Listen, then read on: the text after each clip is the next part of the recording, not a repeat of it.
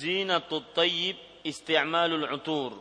Artinya perhiasan dengan menggunakan wewangian. Sudah ini Bu? Hah? Sudah? Oh, celak ya. Ya. Taib. Kita masuk kepada bab tentang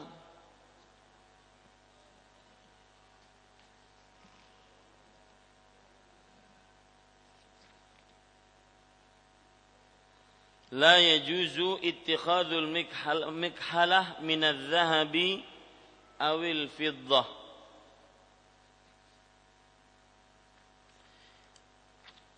Ya. Zinatul kuhul yaitu perhiasan yang berupa celak mata. Yustahabbu lil mar'ati al-iktihal li ajli tazayyun li zawjiha wanita disunahkan memakai celak atau kuhul dalam rangka berhias untuk suaminya. Wa kadzalika tatabbub min alamil ain.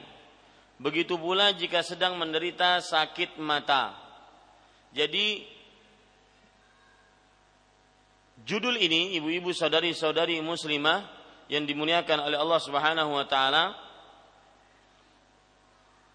menyebutkan bahwa memakai celak bagi perempuan disunnahkan dan disyariatkan dari dua sisi.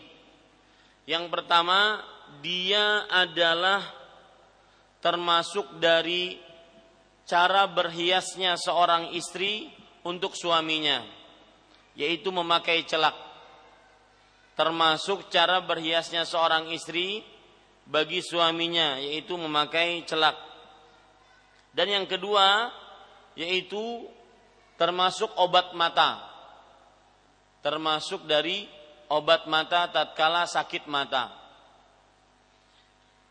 Qala Nabi sallallahu alaihi wasallam Nabi Muhammad sallallahu alaihi wasallam bersabda, "Ilbasu min thiyabikumul bayadha fa innaha min khairi thiyabikum." Artinya, kenakanlah pakaian putih karena pakaian putih adalah pakaian kalian yang paling baik. Dan kafanilah orang yang meninggal di antara kalian. Ini mana bapaknya?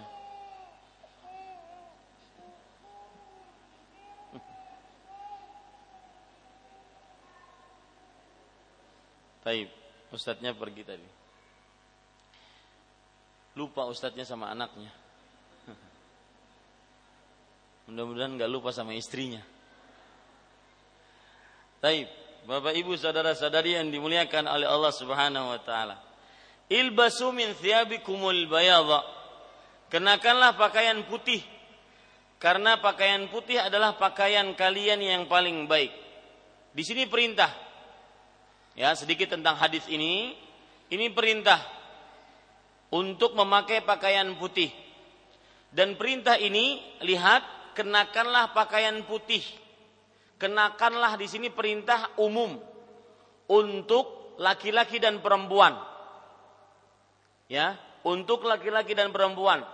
Seperti yang sering saya ungkap dalam kajian-kajian, setiap khitabus syara' redaksi syariat yang datang dari Allah Subhanahu wa taala asal hukumnya umum untuk laki-laki dan perempuan Rasul Shallallahu Alaihi Wasallam bersabda, Innamar rijalu syaqaiqun nisa.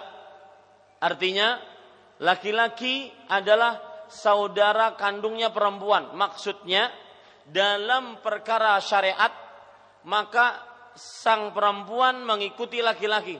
Apa pun yang diperintahkan untuk laki-laki, asal hukumnya juga perintah untuk perempuan. Dan ini asal hukum tidak ada yang berhak untuk mengangkat asal hukum ini kecuali dengan dalil syariat. Nah ini, seperti ini hadisnya ilbasu, kenakanlah, pakailah oleh kalian. Kenakanlah atau pakailah oleh kalian. di sini Allah Subhanahu wa taala memakai kata domir jamak untuk laki-laki. Kata ganti orang ketiga jamak untuk laki-laki. Berarti asal hukumnya untuk perempuan juga masuk ke dalamnya. Karena seperti yang kita sebutkan tadi, semua redaksi syariat asal hukumnya ditujukan kepada laki-laki dan perempuan. Tidak ada yang mengangkat dari asal hukum ini kecuali dengan dalil syariat. Makanya perempuan tidak mengapa untuk memakai pakaian laki-laki. Eh, afwan, pakaian berwarna putih maksud saya. Tidak mengapa memakai pakaian berwarna putih berdasarkan hadis ini. Saya jadi teringat eh, guru saya Al-Ustaz Al-Fadhil Abdullah Zain hafizahullah taala beliau pernah berkeinginan waktu itu kita ngobrol santai saya ingin membuat jilbab dan baju untuk istri saya yang berwarna putih kenapa karena itu yang biasa orang-orang Indonesia pakai di, di negara Indonesia terutama ketika memakai mukena Meskipun di zaman sekarang mukena orang sudah tidak lagi canggung memakai selain putih. Dahulu harus putih. Kalau kada mukena, kada sembahyang. Mukenanya mukena putih. Tetapi zaman sekarang sudah luntur ke apa kebiasaan-kebiasaan tersebut. Taib. Ibu-ibu, saudari-saudari muslimah, itu pelajaran pertama dari hadis ini. Hadis ini yaitu ketika pakaikanlah pakaian putih karena pakaian putih adalah pakaian kalian yang paling baik. Sekali lagi pelajarannya semua redaksi syariat baik berupa perintah atau larangan asal hukumnya umum tidak ada yang mengangkat keumuman tersebut kecuali dengan dalil dari syariat. Kemudian Pelajaran selanjutnya dari hadis ini karena pakaian putih adalah pakaian yang paling baik. Ini berarti termasuk keutamaan pakaian putih yaitu pakaian yang paling baik. Ini berarti terusama termasuk keutamaan yang paling eh, keutamaan pakaian putih dan sekali lagi ini pun termasuk di dalamnya perempuan. Ini pun termasuk di dalamnya perempuan. Kemudian Rasulullah Shallallahu Alaihi Wasallam bersabda, wa kaffinu fiha mautakum dan kafanilah orang yang meninggal di antara kalian dengannya maksudnya dengan kain putih lihat wanita dan perempuan pun memakai kain putih ketika kafan. Maka begitu juga tatkala seorang wanita berpakaian tatkala dia masih hidup boleh dia berpakaian warna putih. Dan apalagi ini untuk taklif lil kulub Artinya untuk seseorang mudah bergaul dengan yang lain. Karena bagaimanapun mudah bergaul dengan yang lain itu ya terutama masalah pakaian. Makanya saya heran kadang-kadang ada orang yang dianggap berilmu, dianggap ustadz begitu, kemudian menghina menghina ustadz-ustadz ahlu sunnah. Di antaranya menghina seorang ustadz yang memakai baju batik, pakai peci hitam maka orang ini tidak faham tentang konsep berpakaian bagi seorang muslim. Meskipun kita adalah dakwah ahlu sunnah, dakwah salafus saleh, maka tidak haram memakai pakaian uh, pakaian batik, pakaian peci hitam tidak haram. Siapa yang bilang haram? Ya, termasuk berbicara ketika tentang membicarakan orang-orang yang dikritisi oleh dia. Kenapa itu? Kalau seandainya dakwah salaf kemudian memakai pakaian pakaian batik, ya akhi subhanallah, pakaian batik bukan haram, bahkan ini termasuk nyunnah untuk di negara Indonesia karena dengannya kita berarti menyamai pakaian orang-orang Indonesia yang memang pakaian nasional batik dan songkok hitam. Tidak mesti harus selalu kita memakai jubah atau kita memakai pakaian Pakistan Tidak mesti selalu untuk ukuran di Indonesia ya. Jadi kadang-kadang ada orang yang dianggap berilmu tetapi konsep berpakaian dalam Islam dia belum paham. Nah ini para ikhwan yang dirahmati oleh Allah Subhanahu wa taala.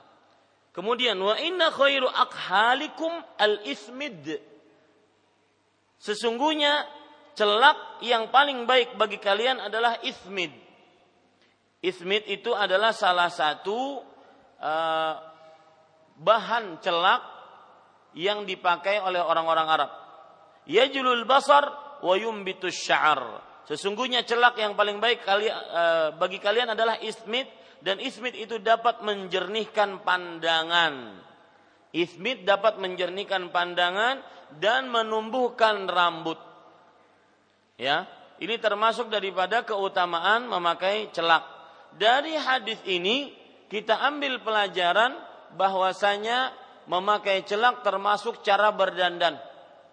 Kemudian juga memakai celak mempunyai keutamaan sebagaimana disebutkan hadis Rasul sallallahu alaihi wasallam dan hadisnya adalah hadis yang hasan diriwayatkan oleh Imam Ibnu Majah, kemudian Imam At-Tirmizi dan Nasa'i wallahu alam.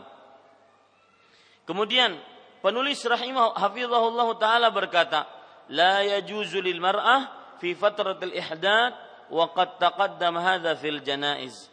Wanita tidak boleh memakai celak ketika menjalani ihdad.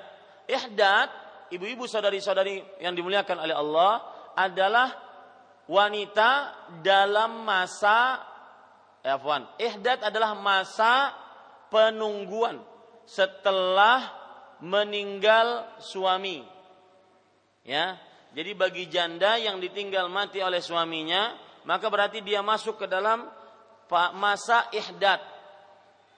Masa ihdad. Allah Subhanahu wa taala berfirman, "Walladzina yatawaffawna minkum wa yadharuna azwajan yatarabbasna bi anfusihinna thalathatu ashhuri wa ashra." Orang-orang yang wanita-wanita yang suaminya meninggal ditinggal mati oleh oleh suaminya, maka pada saat itu dia menunggu yaitu masa ihdad selama tiga bulan sepuluh hari. Yatarabbasna bi anfusihinna thalathatu ash afwan arba'at ashri wa ashrat empat bulan sepuluh hari. Mohon maaf. Surat al-baqarah dua tiga empat. Ya. Dua tiga empat. Surat al-baqarah dua tiga empat. Itu maksudnya masa ihdad. Ihdad artinya adalah seorang istri masuk ke dalam masa penungguan setelah mati suaminya. Dia tidak boleh berdandan, tidak boleh memakai celak, tidak boleh keluar rumah kecuali untuk keperluan yang sangat untuk keperluan rumah. Adapun berdandan maka di dalam rumah atau di luar rumah maka tidak diperbolehkan. Wallahu a'lam. Kemudian ibu-ibu saudari-saudari muslimah yang dimuliakan oleh Allah Subhanahu wa taala. Penulis kemudian mengatakan, yajuzu ittikhadul mikhalah min adh-dhahabi wal fiddah awil fiddah. Tidak diperbolehkan menggunakan tempat celak yang terbuat dari emas atau perak. Penulis berkata, faqad taqaddama fi babi fil aniyah annahu la yajuju isti'malul masnu'ah min adh-dhahab wal fiddah lima fihi min wa kasrin liqulubil fuqara wa nahwi dzalik. Telah dijelaskan di dalam masalah bejana yaitu wadah bahwa tidak dibolehkan menggunakan wadah yang terbuat dari emas dan perak karena mengandung unsur berlebih-lebihan, kesombongan, menyinggung perasaan kaum fakir dan alasan lainnya. Ibu-ibu, saudari-saudari yang dimuliakan oleh Allah Subhanahu wa taala, kalau ibu-ibu ingin membahas atau melihat masalah itu, maka bisa dilihat pada hal-hal yang berkaitan dengan kitab toharah.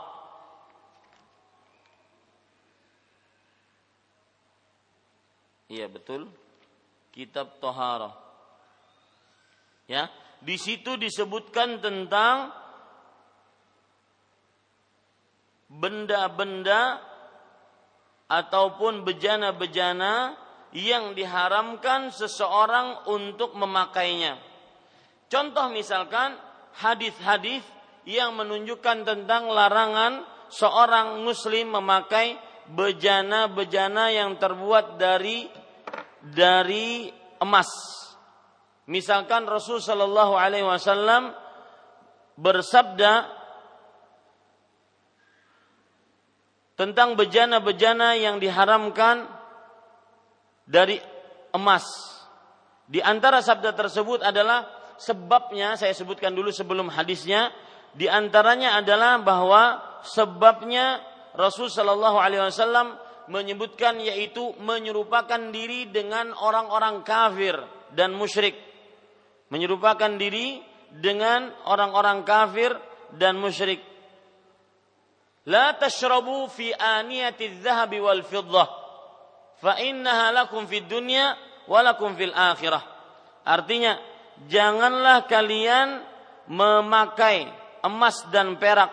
Sesungguhnya bagi mereka orang-orang kafir di dunia memakai emas dan perak sebagai tempat bejana-bejana. Seperti piring, gelas, sendok, garpu atau yang semisalnya. Dan bagi kalian di akhirat. Ya bagi kalian di akhirat. Ini ibu-ibu sadari-sadari muslimah yang dimuliakan oleh Allah Subhanahu wa taala. Itu satu hadis yang menunjukkan tentang haramnya memakai. Haramnya memakai emas dan perak yang terbuat dari atau memakai bejana-bejana yang terbuat dari emas dan perak. Hadis yang lain yaitu Rasul Shallallahu Alaihi Wasallam pernah bersabda tentang memakai bejana-bejana dan ingat bu, memakai bejana-bejana di sini hukumnya e, bejana itu bentuknya apa saja? Bukan hanya ember, bisa dia kop, e, apa mangkok, piring, gelas dan Rasul Shallallahu Alaihi Wasallam bersabda, "Ma askara kathiru faqalilu haram. Artinya yang sedikitnya memabukkan yang memabukkan maka banyaknya eh, afwan, yang banyak memabukkan maka sedikitnya pun memabukkan. Begitu juga dalam perkara emas dan perak. Apabila ada gelas tangkainya dari emas, ya, cangkir tangkainya dari emas, maka ini tetap diharamkan. Ada piring di sisi-sisinya misalkan ini terbuat dari emas dan perak maka ini tetap diharamkan. Faqalilu haram. Ya ini tetap diharamkan. Kenapa demikian? Karena terdapat larangan-larangan dari Rasulullah Shallallahu Alaihi Wasallam. Bahkan ini termasuk dosa besar. Coba perhatikan hadis riwayat Bukhari. Rasul Shallallahu Alaihi Wasallam bersabda man syariba fi ina'i dhahabin aw fiddatin fa innama yujarjiru fi batnihi nar jahannam.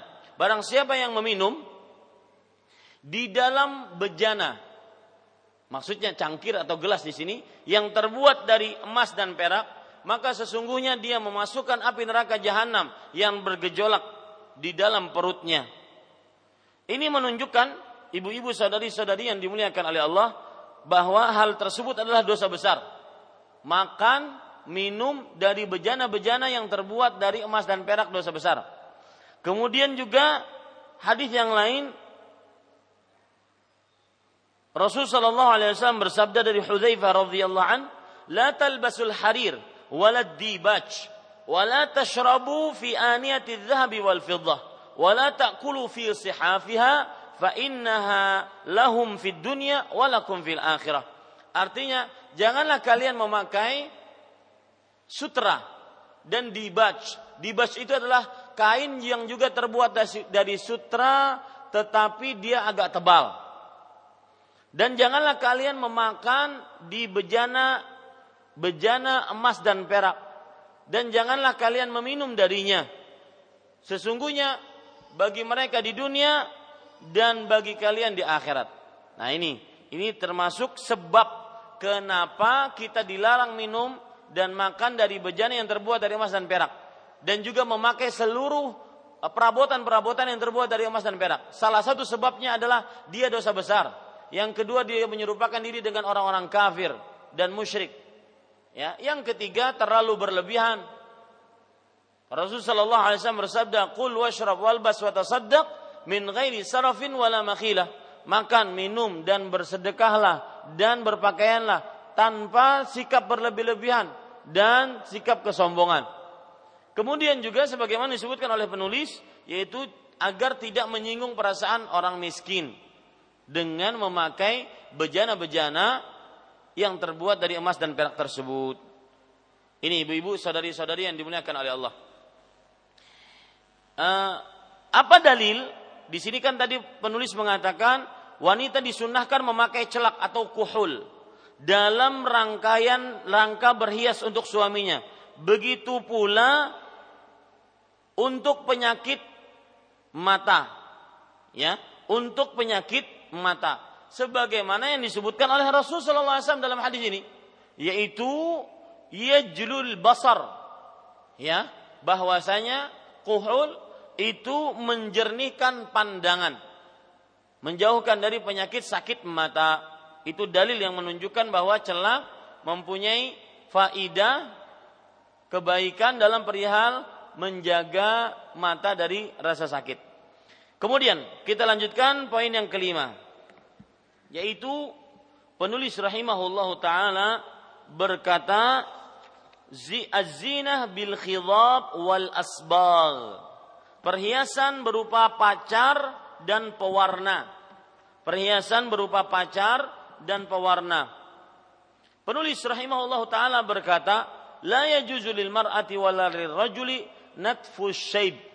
Liqaulihi sallallahu alaihi wasallam, "La tantafu asy-syayba ma min muslimin yushayyibu syaibatan fil Islam illa kanat lahu nuran qiyamah."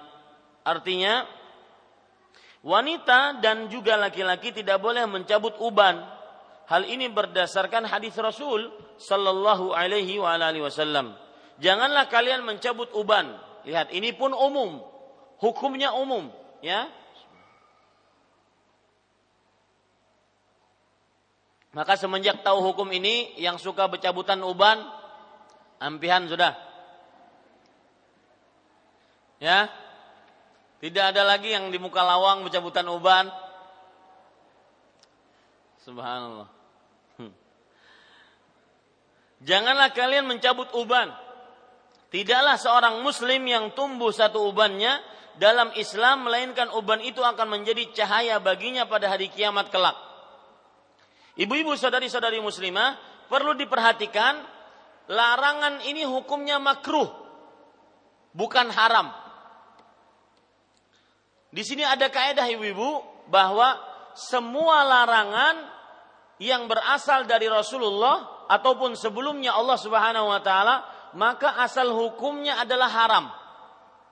Asal hukumnya adalah haram. Lalu Ustaz kenapa dikatakan tadi makruh? Karena ini hanya sebatas adab. Ya, Ibu itu catat, itu kaidah. Apabila larangan terdapat pada perkara adab. Maka ini hukumnya menunjukkan kepada kemakruhan. Begitu juga perintah. Apabila perintah berkaitan dengan adab maka menunjukkan kepada hanya dianjurkan. Kecuali ada dalil-dalil yang lain yang benar-benar menekankan sehingga perintahnya menjadi wajib larangannya menjadi haram Ah, itu kaidah Ibu ingat-ingat baik-baik. Seperti ini, janganlah kalian mencabut uban. Ini larangan. Maka larangan asalnya apa, Bu?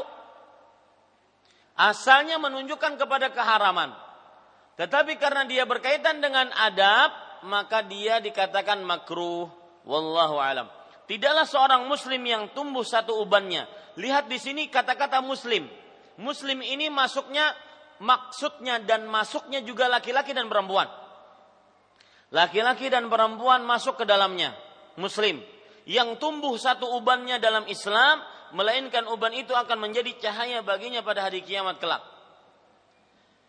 Uh, ini menunjukkan bahwa uban dengan hadis ini akan menjadi cahaya pada hari kiamat. Menunjukkan bahwasanya beberapa hal. Satu, seorang muslim sangat memerlukan cahaya di hari kiamat. Nah, ini penting Ibu. Mengingat akhirat, mengingat kehidupan setelah kematian itu bisa memperingan problematika kehidupan dunia. Ya, garis bawah itu baik-baik dicatat. Mengingat kehidupan akhirat atau mengingat kehidupan setelah kematian bisa memperingan beban problematika kehidupan dunia. Yang seret rezeki, yang banyak penyakit, ada musibah, ada permasalahan, keluarga di ujung tanduk dan macam-macam. Maksudnya keluarga di ujung tanduk sebentar lagi perceraian. Ya. Dan macam-macam permasalahan kehidupan dunia, maka ingat kehidupan akhirat. Ingat kehidupan setelah kematian yang diyakini oleh seorang muslim itu niscaya akan memperingan kehidupan eh, problematika kehidupan dunia. Garis bawahi baik-baik. Kalau bisa catat, jadikan status di Facebook Bercanda ibu. Biar tidak terlalu ngantuk. Taib, ibu-ibu saudari-saudari muslimah yang dimuliakan oleh Allah Subhanahu wa taala. Perhatikan baik-baik itu pesan pertama dari hadis ini bahwa cahaya sangat dibutuhkan di hari kiamat. Kok bisa? Karena di hari kiamat kita memerlukan cahaya. Di mana Ustaz? Di hari kiamat kita mendapati beberapa fase. Fase yang pertama hari kiamat yaitu fase alam barzah. Di alam barzah kita mendapati fitnatul qabr. Pertanyaan dari dua malaikat. Setelah pertanyaan dari dua malaikat maka akan mendapati siksa atau nikmat kubur. Mudah-mudahan kita mendapatkan nikmat kubur. Kemudian setelah itu terdapat fase hari kebangkitan. Kemudian setelah itu terdapat fase yaitu fadang mahsyar.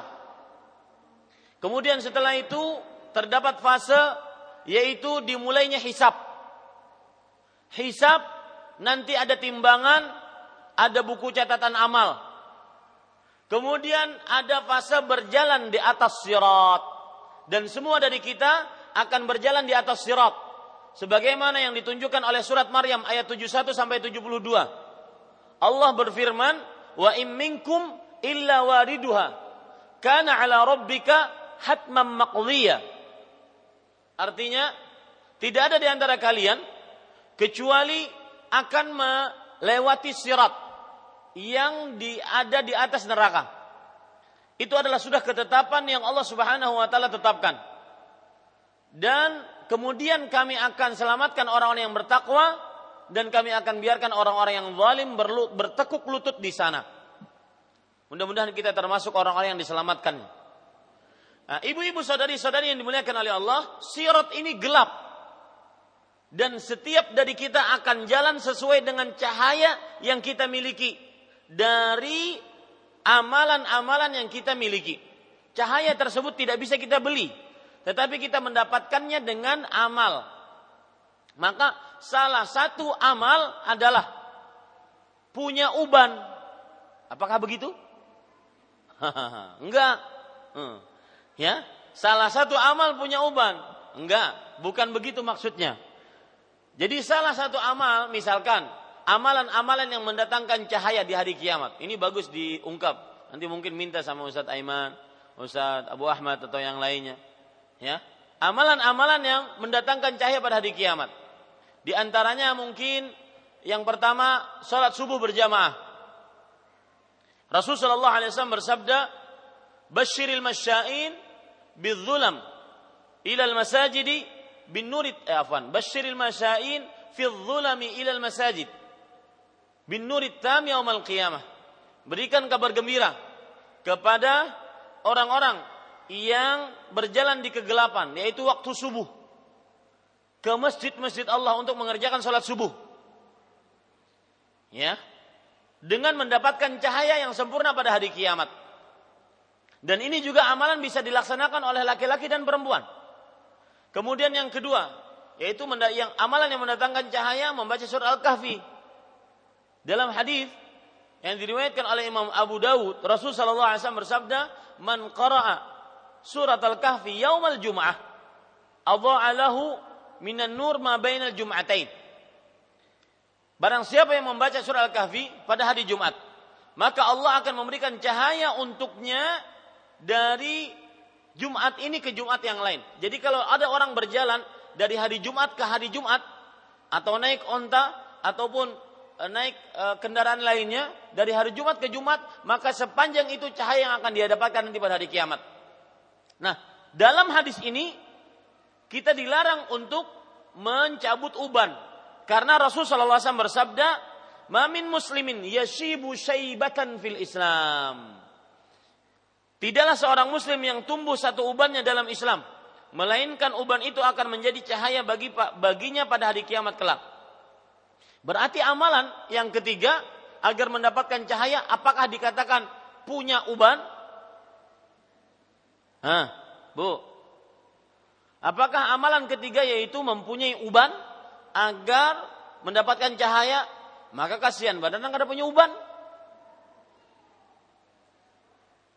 Ini berarti amalan ini tidak mutlak untuk bisa semua dilaksanakan.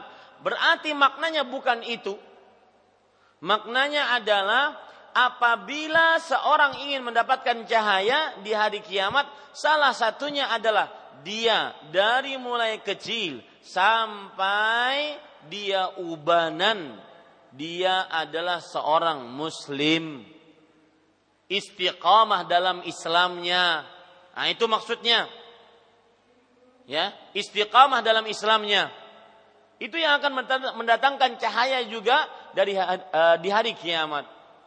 Sampai dia ubanan, maka dia akan mendapatkan cahaya nanti pada hari kiamat. Dia dalam keadaan Islam. Eh, itu maksudnya Ibu, saudari-saudari muslimah yang dimuliakan oleh Allah. Kita lanjutkan. Berarti kalau kita kembali ke permasalahan perhiasan atau menghias diri, maka termasuk hukum fikih dalam Islam bagi wanita ya mempunyai uban itu termasuk hal yang harus dibiarkan oleh seorang wanita muslimah dan tidak diperbolehkan untuk dicabut. Ini termasuk hukum fikih yang berkaitan dengan uban bagi seorang wanita ataupun lelaki. Kemudian kita lanjutkan. Penulis rahimahullah taala kemudian berkata, "Walakin yushra'u sabghu hadha syaiba bi sufratin au humratin. Fa an abi hurairah radhiyallahu an anna an-nabiy sallallahu alaihi wasallam qala innal yahuda wan nasara la yasbaghun la yasbighun fakhalifuhum atau la tetap tepatnya. La fakhalifuhum diriwayatkan dari Abu Hurairah radhiyallahu an bahwa Nabi Muhammad Shallallahu Alaihi Wasallam bersabda, sesungguhnya kaum Yahudi dan Nasrani tidak memakai pewarna rambut. Karena itu hendaklah kalian berbeda dengan mereka. Ibu-ibu saudari-saudari muslimah, sebelum saya menjelaskan yang ini, ada sesuatu yang ingin saya tambahkan yaitu yang dimaksud uban yang akan mendatangkan cahaya pada hari kiamat adalah apabila orang tua tetap dalam keislamannya, kemudian sampai dia beruban. Nah, itu yang mendatangkan cahaya. Ah, kemudian pertanyaan timbul, lalu Ustadz, kalau seandainya saya masih umur anak-anak 15, 16, 17, 20, belum menikah, sudah ubanan. Apakah ini juga termasuk bahwasanya saya dilarang untuk mencabut rambut? Karena ini juga termasuk dalam kategori memberikan cahaya nanti pada hari kiamat. Wallahu alam, ibu-ibu saudari-saudari yang dimuliakan oleh Allah, bahwa ia benar. Meskipun seorang yang mempunyai uban, karena ada kadang-kadang seorang yang diuji oleh Allah Subhanahu wa taala rambutnya putih, uban, padahal dia masih muda, bahkan belum menikah. Maka ini ujian dari Allah Subhanahu wa taala untuk orang tersebut. Bahkan kadang-kadang bisa menjadi nikmat tren sendiri. Ya. Umur 15 tahun ubanan. Tren sendiri. Maka ibu-ibu saudari-saudari masuk juga ke dalam hadis ini. Tetap saja seorang yang meskipun belum tua dia ubanan maka tidak diperbolehkan untuk mencabut ubannya. Karena yang dimaksud dengan yashibu syaibatan fil Islam yaitu beruban di dalam Islam maksudnya adalah dia muslim dan keluar ubannya, bukan dia tua keluar ubannya bukan. Dia muslim dan tumbuh uban rambutnya. Wallahu alam. Kemudian tambahan juga yang dimaksud dengan tumbuh uban bukan hanya di rambut. Ya. Kalau seandainya ada laki-laki ada jenggot. Atau kalaupun ada perempuan mungkin di alisnya. Ya, tumbuh uban. Maka tidak boleh dicabut. Ya, jadi maksud tidak boleh dicabut uban yang tidak boleh dicabut bukan hanya uban pada rambut, tetapi juga uban pada jenggot Rasul eh, jenggot. Sebagaimana Rasul Wasallam beliau diceritakan oleh oleh Anas bin Malik radhiyallahu an. Saya ingin sekali suatu saat mungkin akan membahas seperti kamu berhadapan dengan Rasulullah. Temanya seperti itu. Berhadapan dengan Rasulullah atau menatap Rasulullah sallallahu alaihi wasallam. Dalam tema tersebut saya ingin menyebutkan uh, sifat fisik Rasulullah sallallahu alaihi wasallam dari mulai ujung rambut sampai ujung kaki. Dan ini adalah sesuatu yang menarik hati seorang muslim sebagai orang yang bersyahadat asyhadu anna Muhammadan Rasulullah dan mengkonsekuensikan dengan syahadat tersebut cintanya kepada Rasul wasallam. Ini adalah sesuatu yang mahbub, sesuatu yang dicintai oleh muslim. Siapa pun yang mendengar ini, maka dia pasti akan sangat-sangat uh, mencintai Rasul wasallam. Maksudnya dari mulai kita membicarakan itu bukan karena saya pembicaranya ya bukan. Tetapi isinya itu nanti akan benar-benar membuat kita cinta kepada Rasul sallallahu alaihi wasallam yang selama ini kita bersyahadat dengannya. Kemudian kita mengimaninya kita mempertahankan sunnahnya sampai darah yang penghabisan kita berjuang untuk agamanya. Tetapi kita belum pernah melihat sosok beliau. Mudah-mudahan kita dipertemukan oleh Allah Subhanahu wa taala di dunia, di dalam mimpi ataupun di akhiratnya Allah Subhanahu wa taala. Ibu-ibu, saudari-saudari muslimah yang dimuliakan oleh Allah, nah Rasul sallallahu alaihi wasallam beliau ubanan di jenggotnya sebagaimana diceritakan oleh Anas bin Malik radhiyallahu an dan beliau tidak mencabutnya. Dan ini tambahan-tambahan ya. Jadi tambahan yang pertama tadi saya sebutkan meskipun uban tersebut tumbuh dari orang yang masih muda, tetap hadis ini berlaku. Dimakruhkan seseorang mencabut ubannya. Atau tambahan yang selanjutnya yaitu uh, uban yang dimaksud bukan hanya uban pada rambut, tetapi uban juga pada seluruh rambut-rambut yang ada di tubuh manusia. Wallahu a'lam. Kita lanjutkan Diriwayatkan dari Abu Hurairah radhiyallahu an, Nabi Muhammad sallallahu alaihi wasallam bersabda, sesungguhnya kaum Yahudi dan Nasrani tidak memakai pewarna.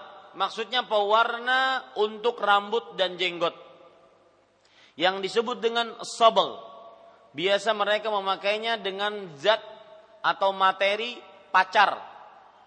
Yaitu bubuk pacar atau daun pacar. Ya, karena itu hendaklah kalian berbeda dengan mereka. Pelajaran menarik dari hadis ini adalah kebiasaan kaum Yahudi dan Nasrani tidak me, merubah warna uban mereka. Ini kebiasaan khusus yang dimiliki oleh kaum Yahudi dan Nasrani, tidak merubah warna uban mereka. Pelajaran yang kedua dari hadis ini yaitu semangatnya Rasulullah Sallallahu Alaihi Wasallam untuk menyelisih kaum Yahudi dan Nasrani. Dan ini akidah seorang muslim. Haram bagi seorang muslim menyerupakan diri dengan kaum Yahudi dan Nasrani. Dan seluruh jenis-jenis orang-orang kafir dan musyrik di dalam perkara yang khusus dimiliki oleh mereka. Ingat itu, dalam perkara yang khusus dimiliki oleh mereka. Adapun perkara-perkara yang umum yang tidak ada kekhususan, misalkan tentang alat elektronik, alat transportasi, maka ini tidak dikatakan sebagai menyerupai. Ataupun misalkan dalam ibadah-ibadah yang mereka memang sama ada di dalam agama mereka pun ada seperti sholat ada dalam agama Yahudi Nasrani. Puasa zakat karena agama Yahudi dan Nasrani itu adalah warisan dari nabi-nabi sebelumnya. Cuma mereka menyimpang dari ajaran nabi mereka makanya mereka ada syariat sholat puasa zakat. Bukan berarti ketika kita sholat kita puasa kita zakat berarti kita menyerupakan diri dengan kaum Yahudi dan Nasrani. Tidak. Ini keliru. Pemahaman seperti ini keliru. Karena yang dimaksud menyerupakan diri yang dilarang oleh Rasul Shallallahu Alaihi Wasallam adalah dalam perkara-perkara yang khusus mereka miliki. Nabi Muhammad Shallallahu Alaihi Wasallam bersabda, "Man tashabbaha biqaum fahuwa minhum." Barang siapa menyerupakan dirinya dengan suatu kaum maka dia adalah bagian dari kaum tersebut. Hadis ini sering dipakai oleh para ulama untuk peringatan keras bagi siapa yang menyerupakan diri dengan suatu kaum, maka dia bagian darinya. Bahkan Syekhul Islam Ibnu Taimiyah rahimahullah taala sangat keras dalam hal ini. Terutama ketika beliau menjelaskannya di dalam kitab beliau Iqtida As-Siratil Mustaqim. Bahwasanya beliau mengatakan hadis ini menunjukkan kalau seandainya menyerupakan diri adalah dosa besar. Kalau tidak ingin dikatakan kafir. Wah, lihat subhanallah. Karena hadis yang berbunyi, fahuwa minhu, maka dia bagian dari mereka. Ini berat. Ya. Maka hadis ini ibu-ibu saudari-saudari muslimah yang dimuliakan oleh Allah Subhanahu wa taala bahwa larangan keras kebiasaan Rasulullah untuk menyelisihi orang-orang kafir. Bahkan ini sangat dimaklumi oleh kaum Yahudi sendiri. Mereka pernah mengatakan, ma arada illa mukhalafatana atau khilafana. Ini Nabi menunjuk Nabi Muhammad SAW. Ini orang, gitu bahasa kasarnya. Ini orang tidak ingin kecuali menyelisihi kita. Jadi ibu-ibu ini akidah seorang muslim. Gengsi seorang muslim memakai atribut-atribut, pakaian-pakaian yang khusus dimiliki oleh orang kafir. Ini gengsi keimanan. Ya, harus. Dan ini tidak masuk ke dalamnya dalam perkara kerukunan beragama, enggak. Salah besar kalau seandainya ada orang yang mengatakan tidak mengapa memakai pakaian yang khusus dipakai oleh orang-orang Nasrani Yahudi demi kerukunan beragama tidak kita rukun beragama dengan lakum dinukum waliyadin silahkan kalian beragama itu hak kalian ini agama kami jangan dicampur adukan ini ibu-ibu saudari-saudari, terutama anak-anak perempuan, ibu-ibu, anak-anak laki-laki. Jaga dari menyerupakan diri dengan orang-orang kafir. Dari mulai akidah, ibadah, muamalah, atau tingkah laku. Maka jangan sampai menyerupakan diri dengan orang-orang kafir. Seperti misalkan, uh, dalam perihal muamalah, menyerupakan diri dengan orang-orang kafir, yaitu mempunyai pacar. Ini kebiasaan orang-orang Nasrani Yahudi. Sebelum menikah, maka mereka mengambil atau kebiasaan bahkan Arab-Arab jahiliyah. Mereka mengambil teman perempuan yang biasa hidup dengan mereka, kemudian digauli, kemudian kadang-kadang sudah mendapat anak baru nikah. Nah, ini ibu-ibu saudari-saudari muslimah. Dan ini sangat diironi sekali disayangkan bahwa diserap oleh sebagian pemuda-pemudi kaum muslim. Mempunyai teman perempuan yang bukan mahram, mempunyai teman laki-laki yang bukan mahram, ya, dibawa ke sana kemari, dipegang sana kemari, dipeluk sana kemari.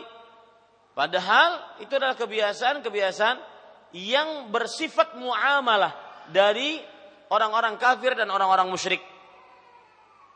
Maka hati-hati ibu-ibu saudari-saudari.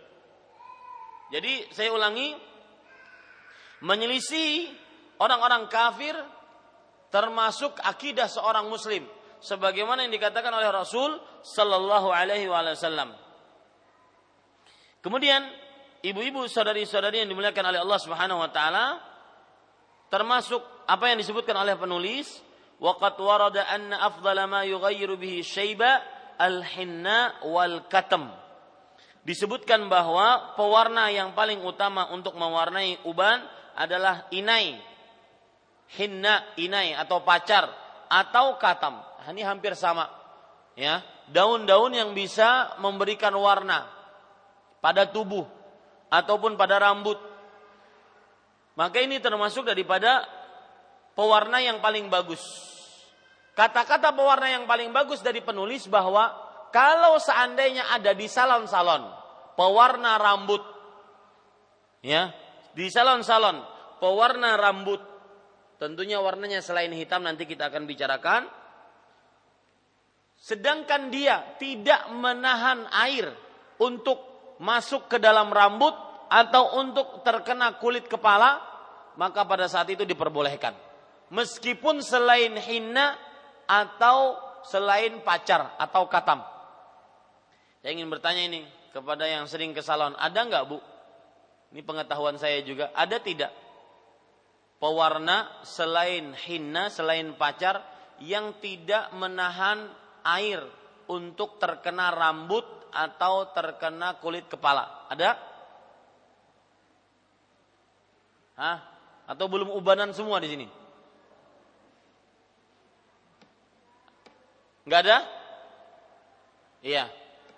Mohon nanti uh, ada tulisan yang memberitahukan kepada saya tentang hal ini ya. Jadi diberi uh, kalau seandainya ada maka bisa digunakan selain hinna atau fajar. Selain katam. Ya, wallahu alam. Diriwayatkan dari Abu Dzar bahwa Nabi Muhammad sallallahu alaihi wasallam bersabda, "Inna ahsana ma ghayyartum bihi syaiba al-hinna wal katam." Sesungguhnya yang paling bagus untuk mewarna uban-uban kalian adalah inai dan katam. Penulis kemudian mengatakan wal hinna ma'rufah wal katamu nabatun yusbaghu bih lakin la yushra'u as-sabghu bil aswad faqad qala an-nabiy sallallahu alaihi wasallam lima ra'a aba kuhafah yaum al-fathi wa ra'su wa lihyatuhu kathaghamah bayadan kemudian beliau berkata ghayyiru hadza bi syai'in wajtanibus sawad. Artinya uh, hinna pacar adalah pewarna yang sudah diketahui bersama. Sedangkan katem adalah tumbuhan yang biasa digunakan sebagai pewarna.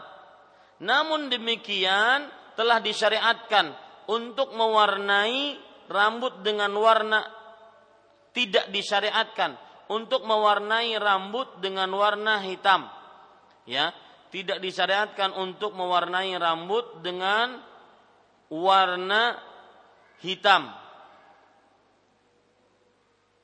Ya, saya ingin carikan apa itu katam. Katam itu ibu-ibu saudari-saudari muslimah yang dimuliakan oleh Allah, dia sejenis eh, apa namanya? sejenis daun dari sebuah pohon ya daun dari sebuah pohon. Dan pohon khusus namanya katam. Tidak tahu namanya di sini apa. Yang jelas katam. Sedangkan katam adalah tumbuhan yang biasa digunakan sebagai pewarna. Namun demikian tidak disyariatkan mewarnai rambut dengan warna hitam. Ketika Nabi Muhammad SAW melihat Abu Kuhafah. Siapa Abu Kuhafah ini ibu?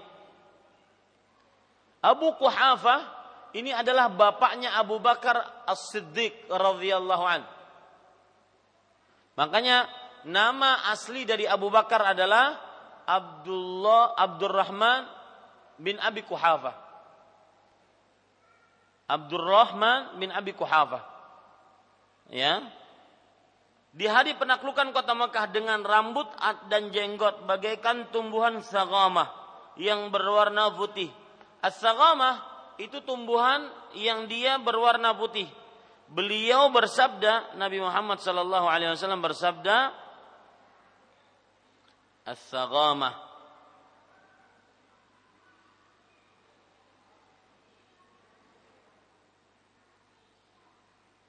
Ya, sagamah itu adalah tumbuhan-tumbuhan yang e, kalau seandainya ibu-ibu lihat bunga lavender, bunga lavender dia berwarna ungu dan berwarna putih. Lavender putih itu sagamah. Ya, lavender berwarna putih itu sagamah, Ibu. Maka dengan e, kota Mekah dengan rambut dan jenggot bagaikan tumbuhan sagamah yang berwarna putih. Beliau bersabda, "Ubahlah rambutmu ini dengan sesuatu dan jauhilah warna hitam." Ya, jauhilah warna hitam. Ibu-ibu saudari-saudari, pelajaran dari hadis dari apa yang disebutkan oleh penulis yaitu bahwa kenapa diharamkan oleh Rasul sallallahu alaihi wasallam untuk merubah rambut dengan warna hitam? Karena terjadi penipuan.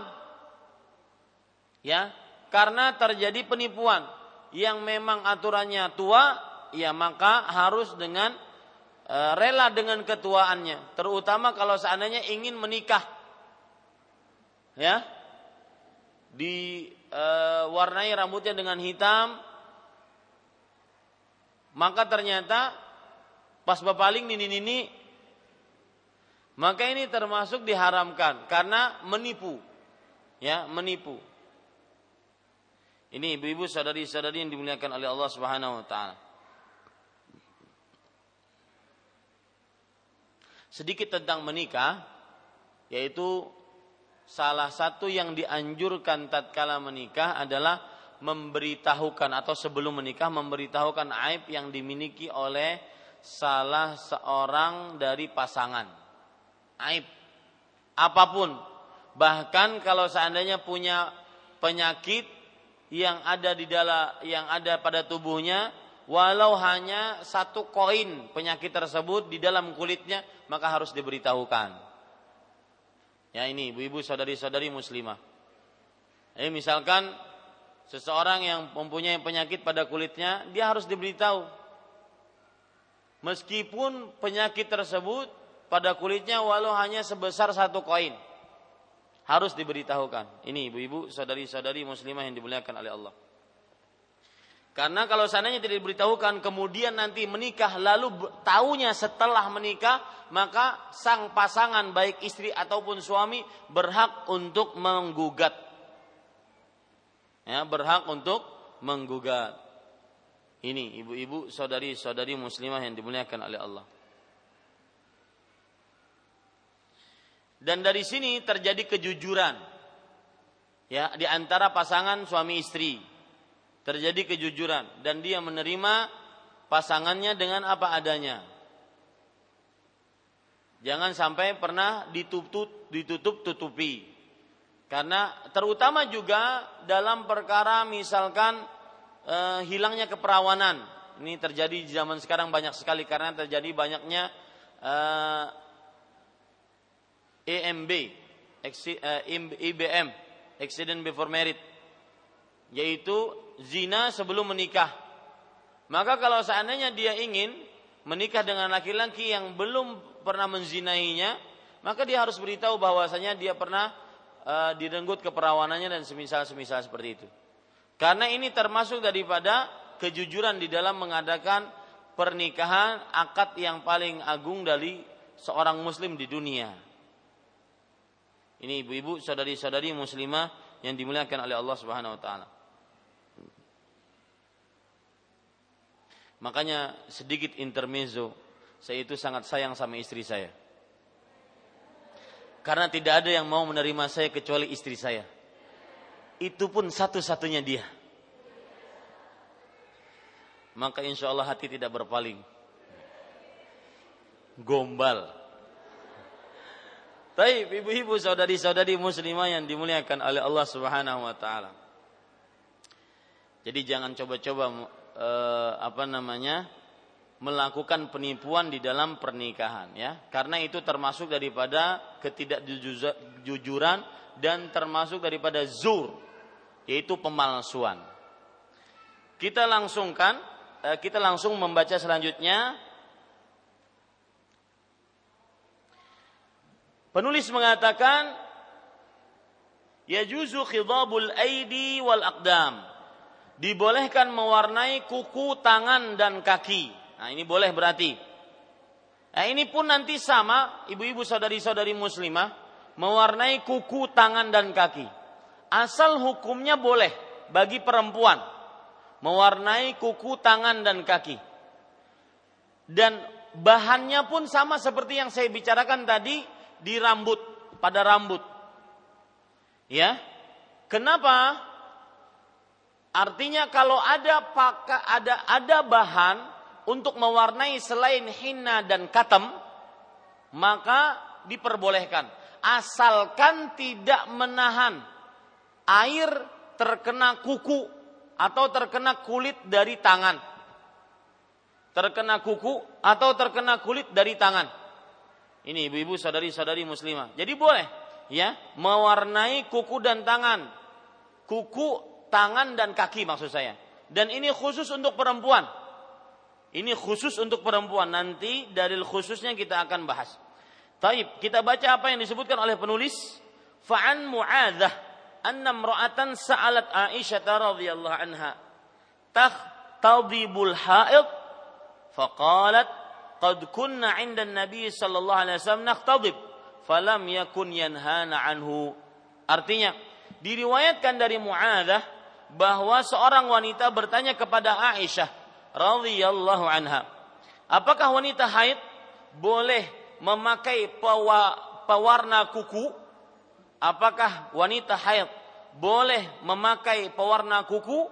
Aisyah radhiyallahu anha menjawab, dahulu kami biasa memakai pewarna kuku di sisi Nabi sallallahu alaihi wasallam dan beliau tidak melarang kami darinya.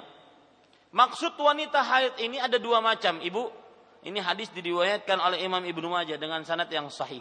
Maksud dari wanita haid dalam hadis ini ada dua macam, yaitu apa e, maksud pertama yaitu wanita yang sedang haid tatkala itu boleh nggak pakai pacar di kukunya, di tangannya, di kuku kaki, boleh nggak? Boleh Ustaz. Uh, ini ibu-ibu saudari-saudari uh, yang dimuliakan oleh Allah Subhanahu wa taala. Itu maksud pertama. Wanita haid yang kedua yang dimaksud adalah wanita yang sudah balir. Nah, ini. Wanita yang sudah balir. Jadi pertanyaan wanita tersebut kepada Aisyah, apakah wanita haid boleh memakai pewarna kuku? Maksudnya adalah apakah wanita haid, wanita yang sudah balik? Karena haid bagi wanita adalah tanda tanda balir. Jadi itu dua makna dari haid yang ada di dalam hadis ini. Ini ibu-ibu saudari-saudari yang dimuliakan oleh Allah Subhanahu wa taala. Taib. Kemudian dijawab oleh Aisyah, dahulu kami biasa memakai pewarna kuku di sisi Nabi dan beliau tidak melarang kami darinya. Lihat, Eh, kenapa saya katakan maknanya dua? Aisyah bagaimana lihat cara menjawabnya? Dahulu kami di sisi Nabi memakai memakai pewarna kuku dan Nabi tidak melarangnya. Beliau tidak menyinggung permasalahan haid. Berarti lebih condong wallahu alam. Makna haid di dalam hadis ini adalah wanita yang sedang apa? Eh, yang sudah apa? Yang sudah baligh. Lihat jawaban Aisyah radhiyallahu anha beliau tidak menyinggung tentang perkara haid. Wallahu alam. Kita lanjutkan sedikit. Kemudian penulis mengatakan, wa kadzalika yajuzul khitabu fit tuhur, lakin 'alal mar'ah an tuzilahu idza aradatil wudu. Demikian pula boleh memakai pewarna kuku ketika suci. Dan akan tetapi ia harus menghilangkannya ketika hendak berwudu jika jenis pewarna itu adalah kutek Nah, di sini seakan-akan penulis memahami seperti yang saya sebut. Haid yang beliau pahami adalah wanita sedang haid. Yang beliau pahami adalah wanita sedang haid. Makanya beliau mengkaitkannya dengan perkara wudhu. Jadi kalau seandainya berwudhu maka kuteknya, warna kukunya itu dihilangkan dulu. Seperti yang saya sudah singgung ibu-ibu saudari-saudari muslimah yang dimuliakan oleh Allah bahwa uh, mewarnai kuku asal hukumnya bagi perempuan boleh, baik kuku tangan, kuku kaki boleh. Tapi ya dan bahkan bolehnya itu bukan hanya dengan bahan bahan pacar saja bukan. Tetapi bahan apa pun, ya bahkan sampai kutek pewarna kuku itu pun silahkan, tidak mengapa. Tidak mengapa, asalkan tatkala ingin berwudu di dibersihkan. Karena bisa menahan apa? air terkena kuku. Ya, jadi kalau seandainya ibu-ibu misalkan karena ini masalah perhiasan, berhias berarti ini dilakukan di rumah. Ya, berhias dilakukan di rumah. Kecuali kalau seandainya dia mampu untuk menutupnya dengan benar-benar tutupan. Maka boleh dia memakainya dan keluar rumah asalkan benar-benar tertutup.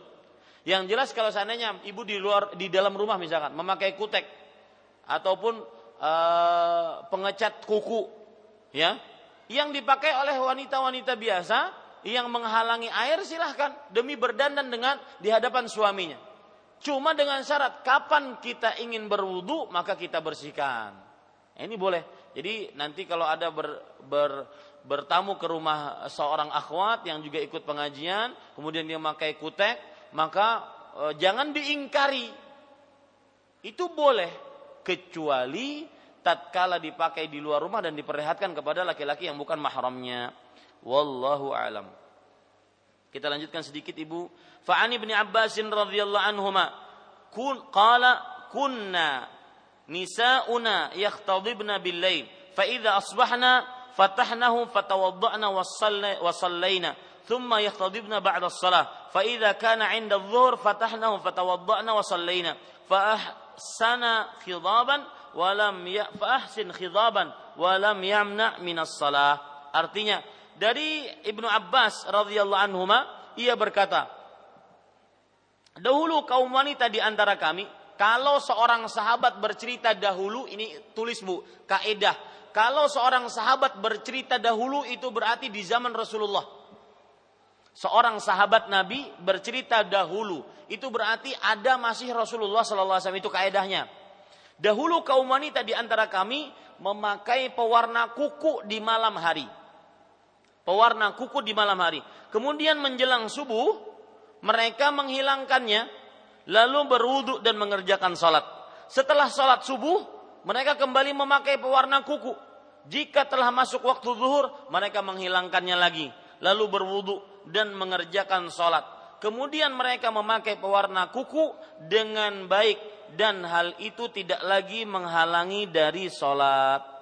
Nah, ini ibu-ibu saudari-saudari muslimah yang dimuliakan oleh Allah tentang berdandan ya baik yang berupa celak mata ataupun memakai pewarna rambut dan pewarna kuku.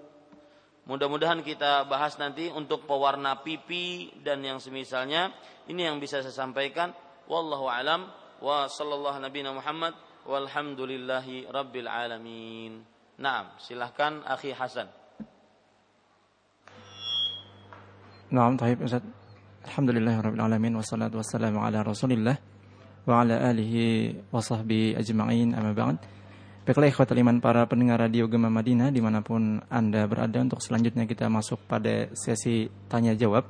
Bagi para pendengar yang ingin bertanya langsung kepada saat kami persilahkan bisa menghubungi kami di nomor telepon 051147819118. Namun sudah ada penelpon pertama yang masuk. Halo, assalamualaikum. Waalaikumsalam warahmatullahi wabarakatuh. Ya, dari Ibu Maharita silahkan Ibu. Terima kasih. Assalamualaikum Ustaz. Waalaikumsalam warahmatullahi wabarakatuh. Suaranya agak dikeraskan Ibu. Uh, yang ingin saya tanyakan yang pertama, apakah boleh kita memakai warna kuku yang selain ketek kemudian kita keluar rumah Ustaz. Uh, ulangi Ibu, ulangi. Kemudian yang kedua, ulangi Ibu. Uh, jenis pacar gitu. Kan itu nggak bisa dihilangkan anu, karena bukan ketek. Nah, kemudian yang kedua, uh, bolehkah kita uh, membatalkan najar karena saya pernah bernajar untuk berpuasa selama 10 hari.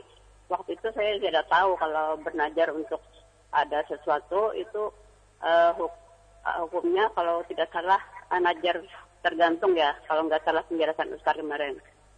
Uh, kemudian yang kedua saya khawatir kalau misalnya saya uh, habis umur meninggal dunia uh, apa keturunan saya anak saya tidak bisa melaksanakan najar saya tersebut. Nah, demikian Ustaz. Uh, terima kasih. Wassalamualaikum warahmatullahi wabarakatuh. Waalaikumsalam warahmatullahi wabarakatuh. Akhi Hasan nanti diulang untuk pertanyaan yang kedua karena tidak begitu jelas.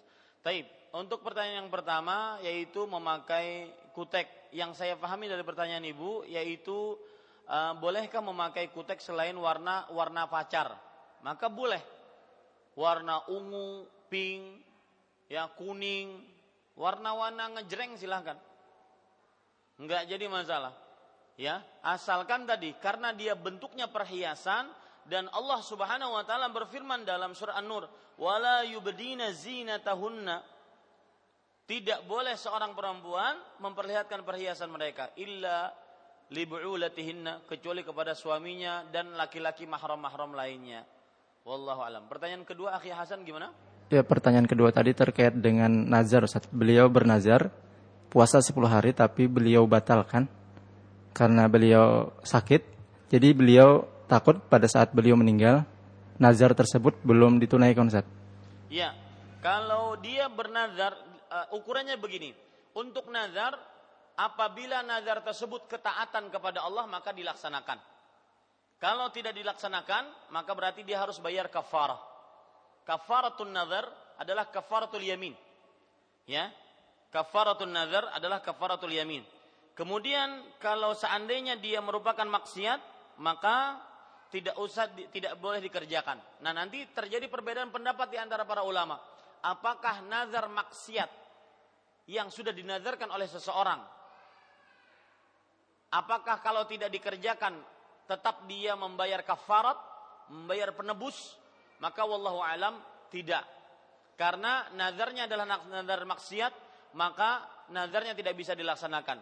Rasul sallallahu alaihi wasallam bersabda, "Man nadhara an yuti' Allah falyuti'hu, wa man nadhara an ya'si Allah fala ya'sihi." Barang siapa yang bernazar untuk taat kepada Allah, maka hendaklah dia mentaatinya. Artinya kerjakan nazarnya tersebut. Barang siapa yang dia bermaksiat kepada Allah, maka e, bernazar ingin mengerjakan maksiat, maka janganlah dia bermaksiat kepada Allah Subhanahu wa taala. Tetapi ibu jika tidak ingin mengerjakan nazar yang tadi, maka harus bayar kafarat. Ya, puasa 10 hari tadi, maka harus bayar kafarat. Kafaratnya apa? Perhatikan Ibu surat Al-Maidah ayat 89.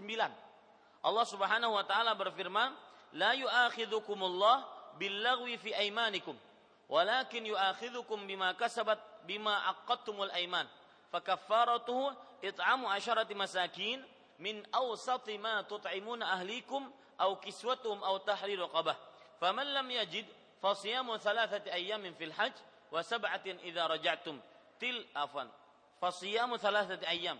ذلك كفارة أيمانكم إذا حلفتم. واحفظوا أيمانكم. كذلك يبين الله لكم آياته لعلكم تشكرون. artinya Allah tidak menulis dosa atas kalian dengan sia-sia dalam uh, sumpah-sumpah kalian akan tetapi Allah menulis dosa atas apa yang telah kalian sumpahkan maka kafaratnya adalah ini kafaratnya. Yang pertama yaitu memberi makan kepada sepuluh fakir miskin. Ya, memberi makan sekali makan kepada sepuluh fakir miskin.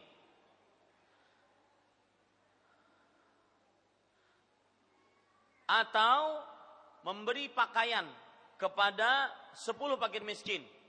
Atau memberi pakaian kepada sepuluh fakir miskin. Kafarat yang kedua kalau tidak bisa itu maka memerdekakan budak. Dan kalau tidak bisa itu maka berpuasa tiga hari berturut-turut. Dan pilihan dan tiga pilihan ini adalah silahkan diacak. Tidak mesti harus berurutan. Silahkan diacak mana yang dia mampunya. Wallahu alam. Ya, silahkan ibu di sini. Ya, Afwan Apabila ibu tadi meninggal, apakah dilanjutkan oleh ahli warisnya, Ustaz? Kalau seandainya ahli warisnya ingin berbakti kepada orang tuanya, maka dia harus melanjutkan hal tersebut. Wallahu alam. Nah, silahkan ibu-ibu yang ada di sini. Assalamualaikum. Waalaikumsalam warahmatullahi wabarakatuh. Uh, barakallahu fiik. Uh, Wa barakallah. Uh, Ustaz, saya kan uh, belum lama ya ikut kajian di sini. Ya. Kemudian uh, ternyata selama ini banyak sekali ibadah yang saya lakukan itu tidak tepat atau misalnya dalam sholat itu ada yang bacaannya itu menyelisihi uh, beda-beda lah Ustadz dengan buku yang ada di fikih sunnah wanita ini. Ya. Uh, atau misalnya mandi wajib, uh, kalau dulu saya tahunya itu uh, syaratnya itu har airnya harus dua kula Ustadz. Ya. Uh, itu dari kajian yang lama. Ya. Nah, bagaimana dengan ibadah yang atau yang dulu saya kerjakan itu, uh, apakah uh, sah atau tidak? Ya. Yang kedua Ustadz, uh, ada baru-baru uh, ini uh, orang muslim yang berangkat umroh dengan dibiayai oleh orang kufar atau orang kufar yang membangun masjid. Nah, apakah ibadah umroh mereka sah sah Ustadz atau bagaimana dengan uh, kan amalan orang kufar itu gugur tidak diterima. Tapi bagaimana dengan orang yang sholat di masjid tersebut atau orang yang berangkat umroh itu apakah sah Ustadz? Ya. Uh, Assalamualaikum warahmatullahi wabarakatuh. Waalaikumsalam warahmatullahi wabarakatuh. Jazakumullahu khairan. Semoga ibu istiqamah dalam belajar menuntut ilmu agama dan di dalam keislaman sampai diwafatkan oleh Allah Subhanahu wa taala. Yang pertama saya ucapkan bersyukur kepada e, bersyukurlah ibu tentang bahwa ibu diberikan petunjuk untuk lebih mengenal agama Islam. Dan saya juga umumkan kepada kaum muslim yang hadir di sini terutama muslimah dan juga seluruh pendengar Radio Gama Madinah 93,7 FM bahwa apa yang diajarkan di radio ini atau di masjid ini di pesantren ini tidak ada bedanya dengan apa yang diajarkan oleh Rasul Shallallahu Alaihi Wasallam. Jadi e, termasuk tuduhan yang keji ketika e, apa yang diajarkan di sini dituduh dengan tuduhan macam-macam. Maka ini tidak benar. Semuanya berdasarkan dari Al-Quran dan Sunnah Nabi Muhammad Sallallahu Alaihi Wasallam dan dipahami oleh para salafus saleh. Maka bersyukurlah ibu-ibu sadari-sadari muslimah yang dimuliakan oleh Allah. Kemudian yang kedua yang ingin saya sampaikan yaitu bahwa termasuk keindahan agama Islam adalah Allah Subhanahu wa taala mengampuni dan tidak menulis sebuah dosa apabila seseorang mengerjakan sebuah kesalahan dengan ketidaktahuan, ketidaksengajaan kemudian kekeliruan. Ini tidak dianggap sebagai dosa. Rasul Shallallahu Alaihi Wasallam bersabda, Inna Allah tajawaza li an ummati al khata'a wa nisyan wa mastukrihu alaih. Sesungguhnya Allah Subhanahu wa taala memaafkan atasku untuk umatku sebuah kekeliruan, kemudian sebuah kelupaan dan paksaan maka ibu-ibu semoga apa yang telah kita kerjakan dari amal ibadah diterima oleh Allah Subhanahu wa taala. Adapun amal ibadah yang keliru, maka semoga Allah Subhanahu wa taala mema memaafkannya. Di sini pelajaran menarik bahwa ibadah harus dimulai dengan ilmu. Ya, mohon dengarkan. Ya, jangan ada yang ngobrol. Ibadah harus dimulai dengan ilmu. Rasul sallallahu alaihi wasallam bersabda, talabul ilm faridatun ala kulli muslim. Menuntut ilmu diwajibkan atas setiap muslim. Maka tidak boleh kita mengerjakan ibadah apa pun atau tidak dapat kita mengerjakan ibadah apa pun kecuali dengan ilmu. Ilmu yang berdasarkan dari Al-Qur'an dan sunnah Nabi Muhammad sallallahu alaihi wa alihi wasallam. Allah Subhanahu wa taala berfirman, "Fa'lam annahu la ilaha illallah." Ketahuilah jadi kita disuruh untuk mengetahui dulu sebelum mengucapkan la ilaha illallah. Maka ini pelajaran yang sangat berarti dari pertanyaan ibu tadi bahwa berilmulah sebelum beramal. Karena itu yang ditunjukkan oleh Rasulullah sallallahu alaihi wasallam.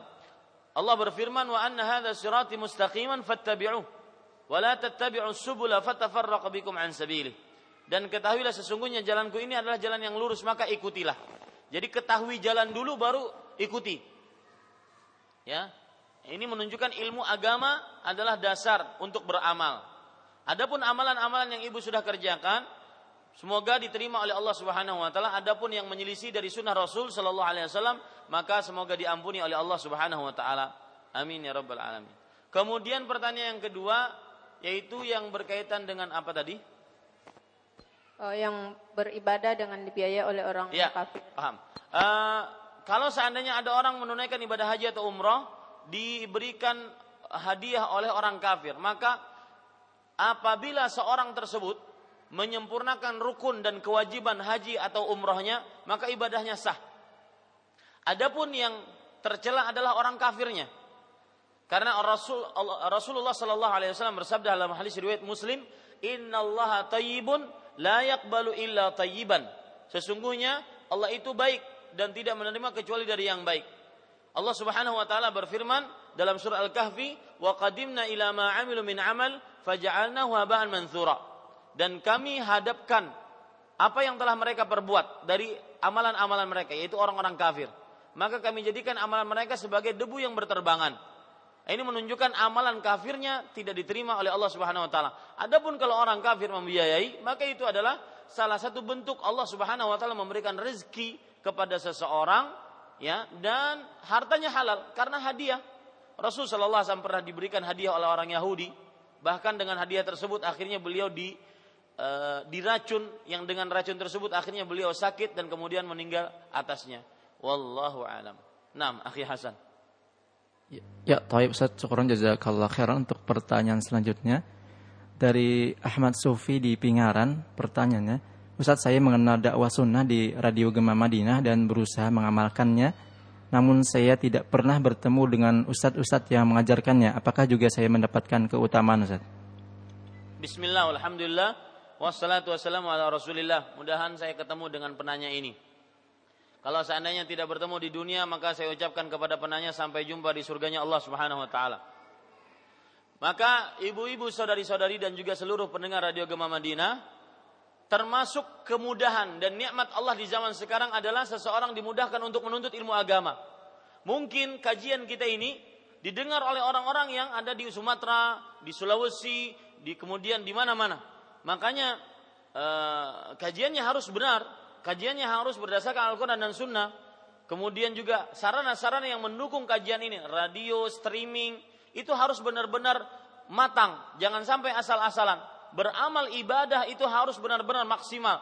Dan ini konsep hidup beragama, ber, eh, konsep hidup atau gaya hidupnya para sahabat Nabi radhiyallahu anhum. Untuk urusan akhirat maka harus yang paling maksimal. Ya, yang jelas termasuk kemudahan dan juga nikmat Allah di zaman sekarang adalah seseorang dimudahkan untuk menuntut ilmu agama. Apabila si penanya misalkan tidak tidak dapat hadir di majlis, maka dia bisa mendengarkan sesuatu dari perkara-perkara agama berdasarkan radio, kemudian rekaman di internet atau streaming-streaming dan yang lainnya. Ini Bapak Ibu saudara-saudari para pendengar Radio Gema Madinah yang dimuliakan oleh Allah Subhanahu wa taala. Tetapi tentunya kalau ditanya mana yang lebih utama, yang lebih utama tentunya duduk di majlis bersama uh, di dalam majlis tersebut. Karena di dalamnya terdapat keutamaan-keutamaan tersendiri. Tetapi kita tidak bisa memaksa seseorang untuk dapat duduk di majlis selalu. Mungkin ada satu dan lain hal seseorang akhirnya tidak bisa untuk hadir di majlis ilmu. Jadi yang jelas ini nikmat Allah dan ini termasuk menuntut ilmu agama di zaman sekarang dan terutama apabila menuntut ilmu agama tersebut diamalkan. Ya. Wallahu a'lam. Naam. Silakan ibu-ibu.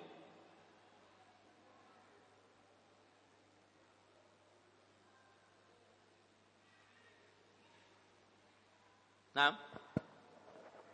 Assalamualaikum warahmatullahi wabarakatuh. Waalaikumsalam. Hmm, barakallahu fiik Ustaz. Wa fiik barakallah. Uh, gini Ustaz, uh, ada teman mendengar masalah haji tiap subuh itu Ustaz di Imam Syafi'i. Ya. Dia bertanya ke saya, udah anak jawab cuman belum puas gitu kalau enggak Ustaz yang jawab katanya. Gini ya. Ustaz, ketika melaksanakan umroh itu kan perjalanan dari kita ngambil mikot ke uh, ke Mekah gitu kan Ustaz lama itu kan. Nah, di sana kan dalam perjalanan itu dia sering pipis gitu, afwan Ustaz, sering pipis gitu Ustaz. Nah, dia kan pakaian ihram tuh. Katanya kan sering pipis terus itu takutnya najis Ustaz. Apa dia saat itu sebelum sampai Mekah boleh ganti kain ihramnya gitu Ustaz. Ya. Nah, ya itu yang kedua Ustaz gini ada pertanyaan teman gini yang bikin saya penasaran juga Ustaz. Uh, saat kehamilan gitu Ustaz udah diprogram dia kan susah hamil gitu Ustaz. Terus dia kayak bayi tabung gitu Ustaz, ngambil bayi, bayi tabung, program bayi tabung. Terus untuk jenis kelaminnya itu bisa ditetapkan juga Ustadz oleh karena kecanggihan teknologi bisa ditetapkan jenisnya laki atau perempuan gitu dan bisa kembar gitu Ustadz. Itu diperbolehkan nggak dalam syariat Islam? Ya. Itu aja Ustaz. Jazak- Jazakumullah khair. Bisa kembar, kemudian nanti hidungnya mancung, kemudian nanti eh, macam-macam ya subhanallah. Taib, Bapak Ibu saudara-saudari yang dimuliakan Allah, yang pertama mengganti kain ihram karena takut terkena najis. Boleh, menggantinya boleh. Ya, karena terkena na- takut terkena najis ataupun sudah kena najis boleh. Ya, boleh diganti dan tidak melanggar kain ihram. Wallahu alam. Kemudian yang kedua yaitu eh, bayi tabung. Dengan program macam-macam tadi, maka asal hukum bayi tabung adalah termasuk kecanggihan teknologi di zaman sekarang, maka dia sebenarnya mendukung tujuan syariat dari menikah. Lihat, perhatikan eh, baik-baik detil-detil jawaban saya.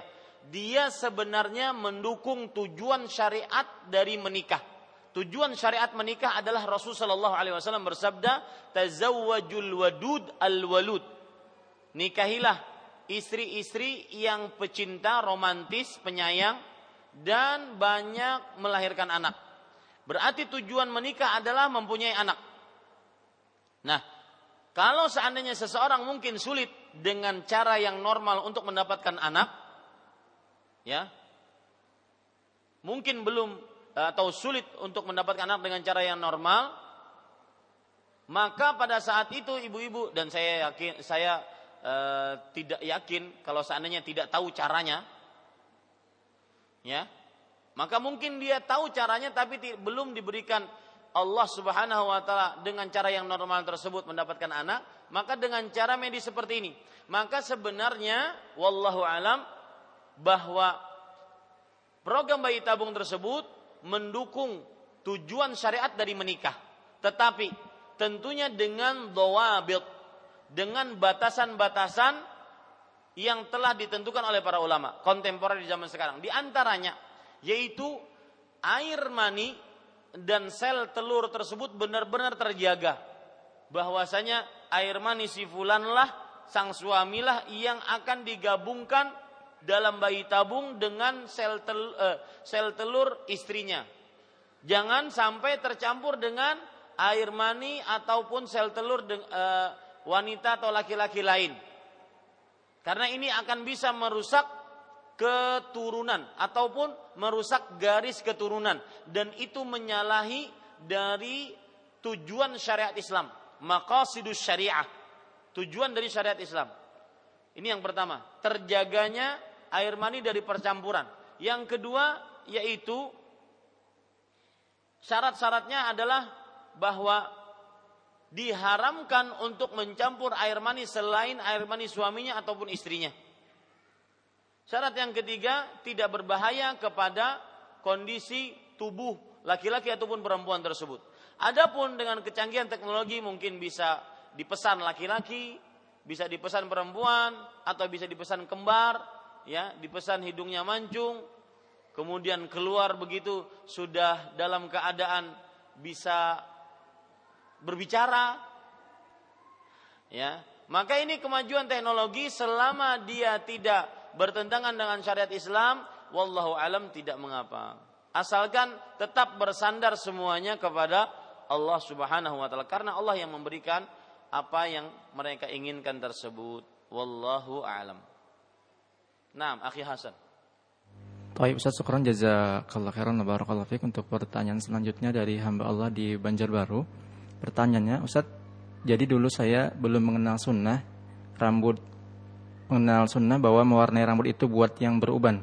Jadi sebelum beruban, rambut saya sudah saya cat. Bagaimana hukumnya Ustaz? Apakah warna itu mesti dihilangkan atau tetap dibiarkan Ustaz? Ya, bagus pertanyaan ini. Ini belum kita sebutkan tadi dalam tambahan-tambahan dari pewarna rambut. Kalau seandainya kita lihat hadis tadi bahwa di seseorang dianjurkan dan diperintahkan untuk merubah uban, warna uban dengan warna lain. Ya. Ini berarti untuk yang beruban. Adapun yang belum beruban kemudian dia mengikuti mod ataupun tren ya, maka ini termasuk daripada hal yang merubah ciptaan Allah Subhanahu wa taala. Merubah ciptaan Allah Subhanahu wa taala. Dan wallahu alam untuk merubah kembali kepada hitam maka saya dalam hal ini bertawakuf saya tidak tahu mungkin kita akan cari jawabannya nanti. Artinya begini kalau ada orang yang belum ubanan dia merubah dengan warna lain. Bolehkah? Allahu alam. Ya saya tidak tahu. Kemudian kalau seandainya boleh lalu apakah atau kalau seandainya tidak boleh apakah harus dirubah ke warna aslinya hitam? Allahu alam juga. Nanti kita akan bahas ini. Ini termasuk perkara yang baru saya pertama kali ditanya atasnya. Nah Silakan Ibu-ibu.